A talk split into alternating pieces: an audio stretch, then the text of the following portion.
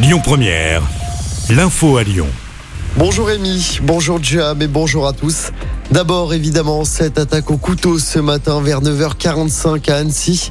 Un homme s'en est pris à un groupe d'enfants sur une aire de jeu près du lac. L'individu a été interpellé. Le bilan provisoire fait état de 5 blessés, dont 4 enfants, 2 enfants et un adulte ont leur pronostic vital engagé. Elisabeth Borne, la première ministre, se rend sur place. Même chose pour Gérald Darmanin, le ministre de l'Intérieur. Dans le reste de l'actualité ce jeudi, il ne vous reste plus que quelques heures pour valider votre déclaration de revenus 2022. À Lyon et dans le Rhône, vous avez jusqu'à ce soir 23h59. Le formulaire est euh, toujours accessible. Ça se passe sur le site internet des impôts. L'alerte enlèvement est toujours en cours pour tenter de retrouver une petite fille de 8 ans. Malek a disparu à Dunkerque dans le nord. C'était dans la nuit de mardi à mercredi. Elle est susceptible de se trouver en présence de son père. Sa compagne a été retrouvée morte.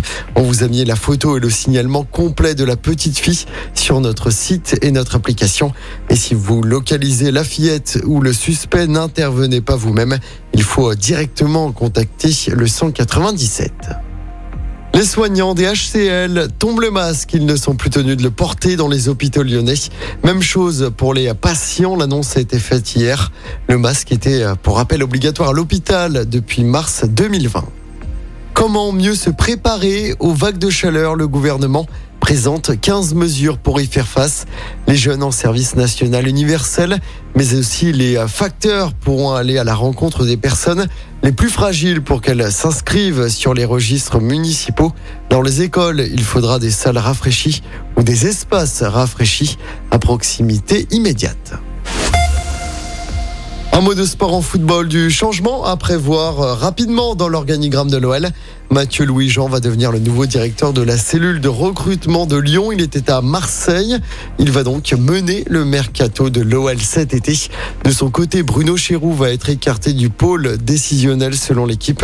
Et puis toujours concernant l'actu de l'OL, le club a confirmé hier le départ libre de Moussa Dembélé. L'attaquant, il était arrivé en 2018 pour 22 millions d'euros et il aura marqué 70 buts avec l'OL.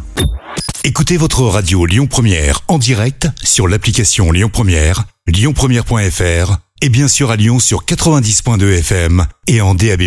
Lyon Première